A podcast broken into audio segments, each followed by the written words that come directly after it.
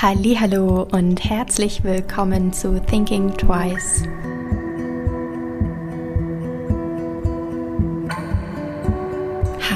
Hallo, herzlich willkommen zu einer neuen Podcast Folge. Die heutige Folge ist etwas anders, als was ihr sonst gewohnt seid von diesem Podcast hier. Und zwar möchte ich heute über die Lederindustrie sprechen. Ich hatte vor etwa eineinhalb Monaten einen Artikel bei The Guardian gelesen darüber und der hat mich sehr beschäftigt und da dachte ich mir, darüber möchte ich gerne einen Podcast aufnehmen. Ich würde gerne etwas tiefer in das Thema reingehen und ich muss gestehen, ich habe den Podcast auch etwas aufgeschoben, weil es einfach etwas anderes ist von einem normalen Interview-Podcast, sage ich jetzt mal, was ich schon ganz gut kann, jetzt auf einmal zu einem informativen Input-Podcast zu werden. Ähm, das heißt, ich bin jetzt etwas aufgeregt und freue mich aber auf die Folge. Bewertet den Podcast gerne, das kann man ja seit neuestem bei Spotify machen. Und ja, ja, lasst uns reinstarten, würde ich sagen, in die Podcast-Folge. Unser Konsum wächst und wächst. Derzeit werden jedes Jahr rund 290 Millionen Kühe getötet und Prognosen besagen, dass die Industrie bis 2025 jährlich 430 Millionen Kühe schlachten muss, um für uns die Geldbörsen, Handtaschen und natürlich Schuhe herzustellen. Ein Großteil des weltweiten Lederhandels findet im globalen Süden statt, wo trotz der Ausbeutung von Tieren und Menschen und der außerordentlichen Umweltverschmutzung durch unregulierte Gerbereien und Verarbeiter der Druck besteht, mehr zu produzieren. Der Fokus dieser Podcast-Folge soll der Regenwald sein und seine Bedrohung durch die Lederproduktion. Die durch die Viehzucht im Amazonas-Regenwald verursachte Entwaldung ist jährlich für fast 2% der weltweiten CO2-Emissionen verantwortlich, was den Emissionen aller Flüge weltweit entspricht. Regierungsdaten zufolge gingen im letzten Jahrzehnt von 2011 bis 2020 im brasilianischen Amazonas-Regenwald 6,7 Millionen Hektar Waldfläche verloren. Dabei ist die Rinderindustrie der größte Einzelverursacher der Entwaldung des Amazonas-Regenwaldes und der tropischen Wälder weltweit. Leder ist ein sehr wichtiger und auch ein sehr lukrativer Wirtschaftszweig in Brasilien, welcher über 1,1 Milliarden US-Dollar einbringt. Insgesamt werden 80 Prozent der brasilianischen Rinderlederprodukte exportiert. Neben China, einschließlich Hongkong und Italien, gehören Vietnam, Taiwan und Indien zu den fünf wichtigsten Bestimmungsländern unfertigen Leders, die dann weiter zur Weiterverarbeitung genutzt werden. Die fünf wichtigsten Bestimmungsländer für brasilianische Fertigleder sind die Vereinigten Staaten, China, Italien, Deutschland und Vietnam. Gleichzeitig waren zwischen 2015 und 2019 China, Brasilien und Italien die größten Exporteure von Leder und machen weltweit etwa 47 Prozent des Exports aus. Das klingt jetzt alles erstmal super komplex, ist es auch, aber das alles deutet sozusagen darauf hin, dass diese Länder, obwohl sie keine so großen Rinderherden wie Brasilien haben, immer noch ein wichtiger Schwerpunkt der Lederindustrie sind und auch Leder mit Ursprung in Brasilien reexportieren. Das bedeutet, dass brasilianisches Leder, das nach Italien importiert wird, wird dort veredelt und als italienisches Leder reexportiert und auch natürlich gebrandmarkt werden. So, wo liegt denn jetzt eigentlich das Problem? In großen Bundesstaaten in Brasilien wird systematisch Regenwald gerodet, um Platz für die Rinderzucht zu schaffen. Die Rodung verdrängt lokale Gemeinschaften und natürlich auch indigene Völker, die für ihren Lebensunterhalt hauptsächlich von den Waldressourcen abhängen. Das Hauptargument der Lederindustrie in Bezug auf den Umgang mit der Entwaldung innerhalb der Lieferkette ist die Behauptung, dass Leder nur ein Abfallprodukt der Rinderfleischindustrie ist und somit als Nebenprodukt zu betrachten ist, wodurch die Verantwortung für Nachhaltigkeitsmaßnahmen bei der Rinderfleischindustrie und dem Rindersektor liegen würde. Jedoch würden die Schlachthöfe die heute natürlich nicht verkaufen, wenn es nicht profitabler wäre und sie dann natürlich stattdessen entsorgen. Aus dem gleichen Argument heraus wird Leder auch oft weniger ähm, geprüft, eben weil es als Nebenprodukt angesehen wird. Eins muss jedoch immer klar sein. Es ist für die Unternehmen profitabel, Leder zu verkaufen und auch die Nachfrage nach Leder wirkt sich natürlich auf die Rinderindustrie aus.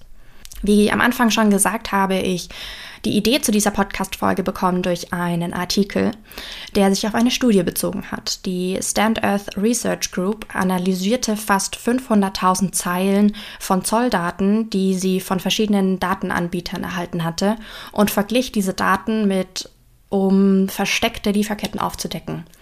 In diesen Daten waren vietnamesische Zolldaten, Import-Export-Zolldaten aus Indonesien, Philippinen, auch statistische Daten wie zum Beispiel vom UN Comtrade, ähm, von den Webseiten der lederverarbeitenden Unternehmen, ESG-Berichte, Veröffentlichungen von Lederverarbeitern in sozialen Medien zum Beispiel, freiwillige Angaben. Also ihr seht, es waren eine ganze Menge an Daten. Aus den gesammelten Daten wurden dann Verbindungen zu großen Rindfleischunternehmen und Gerbereien gesucht, die im Zusammenhang mit der Abholzung des Regenwaldes stehen. Zum Zeitpunkt der Veröffentlichung der Studie sind aus den Verbindungen, die sie gefunden haben, mit die konnten sie mit mehr als 100 Marken verbinden.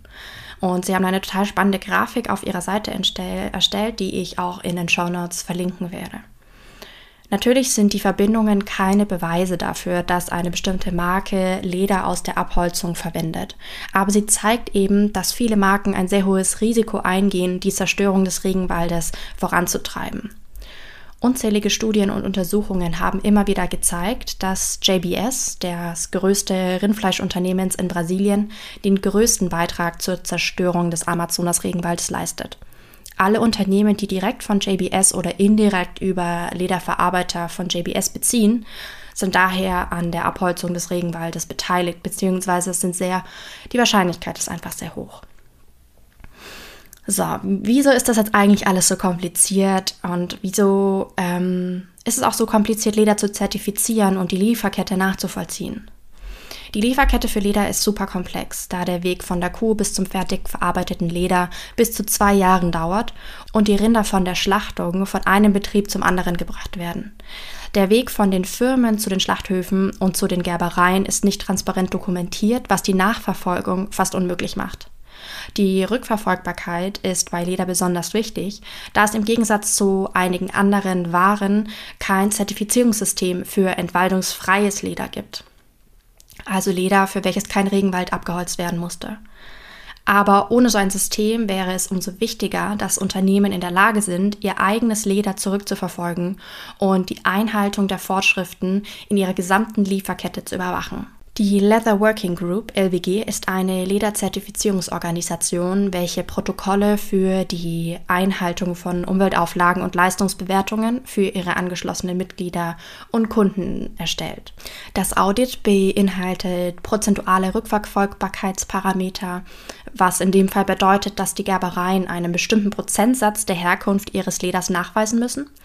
Das Problem ist jedoch, dass die Audits keine Auskunft über die landwirtschaftlichen Zulieferbetriebe geben, die diese Gerbereien mit, der, mit dem Rinderleder überhaupt beliefern. Und genau das wäre ja die relevante Information.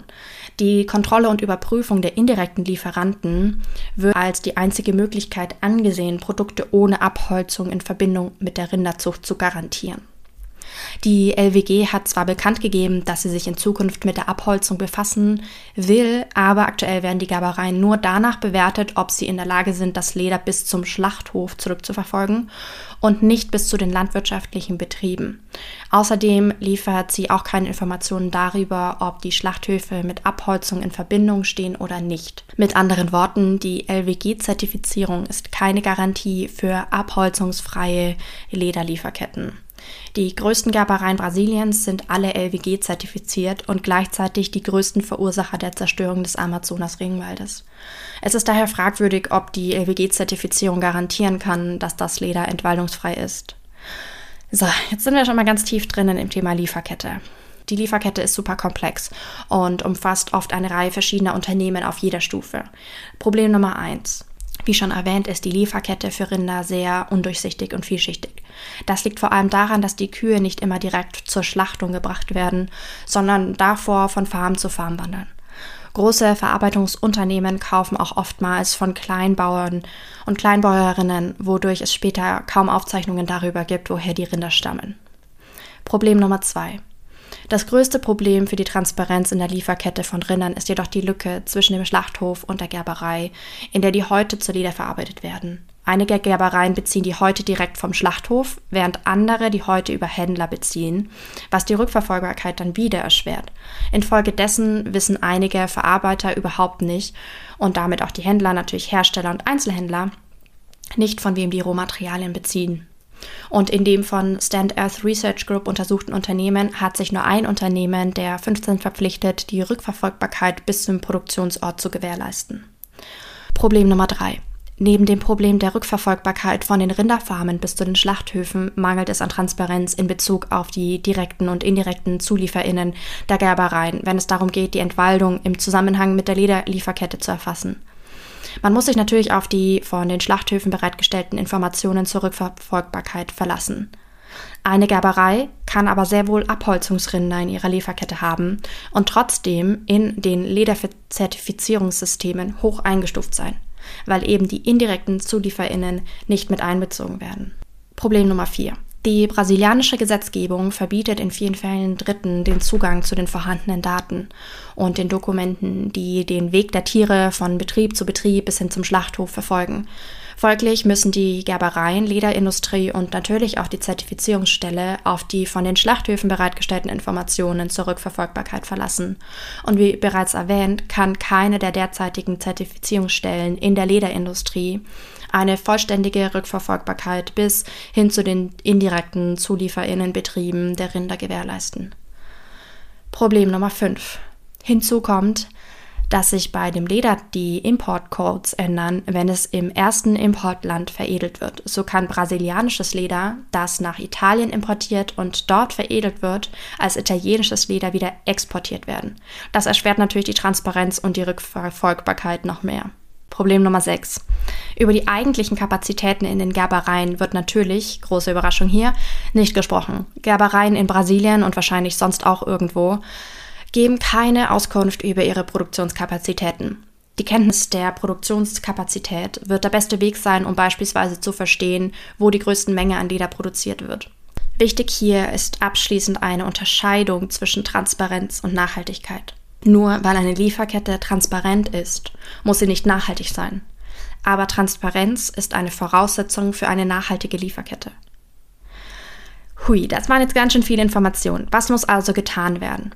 Um nachhaltige, widerstandsfähige Lieferketten zu erreichen, müssen Unternehmen, die waldgefährdende Rohstoffe kaufen, Folgendes tun. Sie müssen verstehen, woher sie ihre Rohstoffe beziehen und wie sie das Risiko mit Abholzung oder anderen ökologischen oder sozialen Problemen in Verbindung gebracht zu werden, mindern können. In dem Fall Verbindung zwischen dem Schlachthof und den Gerbereien müssen hergestellt werden. Das große Schlagwort heißt also Rückverfolgung, denn um sicherzustellen, dass ein Produkt frei von Entwaldung ist, müssen die Unternehmen in der Lage sein, das Produkt über ihre Lieferantinnen bis zum Punkt zurückzuverfolgen, an dem sie überprüfen können, ob das Produkt im Einklang mit ihren Verpflichtungen hergestellt wurde. In einigen Hochrisikogebieten oder bei Rohstoffen wie Leder, für die es keine geeigneten Zertifizierungssysteme gibt, kann dies bedeuten, dass die Rückverfolgung bis zu dem Ort erfolgen muss, an dem die Rohstoffe produziert wurden. Ohne diese Rückverfolgung können die Unternehmen ihre Zusagen gegenüber den Verbraucherinnen nicht einhalten. Unternehmen müssen sich klare Standards setzen, die für alle Unternehmen ihrer Lieferkette gelten sollen und ihre Lieferantinnen dabei unterstützen, ihre Erwartungen zu erfüllen. Und sie müssen transparent sein und offen über ihre Umsetzung und ihre Fortschritte auf dem Weg zu entwaldungsfreien Produkten berichten. Wir als Verbraucherinnen können durch unseren Konsum natürlich die Entscheidung der Unternehmen beeinflussen, das aber nur bis zu einem gewissen Grad. Hinzu kommen müssen rechtliche Rahmenbedingungen. Das Lieferkettengesetz hat damit schon mal einen guten Anfang gemacht. Aber wie handhabe ich es zum Beispiel? Vorneweg eine abschließende Meinung habe ich mir noch nicht gebildet, weil die unterschiedlichen Lederarten, sei es jetzt neues Leder, Secondhand-Leder oder veganes, synthetisches Leder, sind super schwer zu vergleichen. Die Fashion Changers haben hierzu einen super spannenden Artikel veröffentlicht, welchen ich euch sehr ans Herz lege und auch in den Show Notes verlinke. Für mich ist die Langlebigkeit zum Beispiel von Schuhen sehr wichtig. Und daher habe ich mir Secondhand-Schuhe zum Beispiel gekauft. Die können mir mit der richtigen Pflege Jahre halten, wenn nicht sogar Jahrzehnte. Ich würde mir keine neuen Lederschuhe kaufen, da mir eben der ethische Aspekt sehr wichtig ist. Und dann gibt es natürlich noch den Punkt der Kreislauffähigkeit von Lederprodukten. Auch hier kommen unglaublich viele Faktoren zusammen, welche schwer miteinander verglichen werden können. In dem Artikel von den Fashion Changers äh, werden einige kreislauffähige Lederalternativen vorgestellt, die jedoch gerade erst ähm, im Entstehen sind. Ich denke, dass jede Person für sich selber entscheiden muss, ob Leder, veganes Leder oder Secondhand-Leder. Ich persönlich fühle mich mit Secondhand-Leder aktuell noch am wohlsten, vor allem da ich leider keine so guten Erfahrungen gemacht habe mit veganem Leder.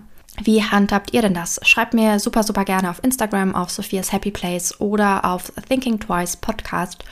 Ich würde mich sehr über eine Bewertung freuen. Ich hoffe, euch hat diese Podcast-Folge zum Nachdenken angeregt und ähm, es war mal was anderes. Ähm, genau, gebt mir gerne Feedback dazu, wie sie euch gefallen hat und ich höre euch in zwei Wochen wieder.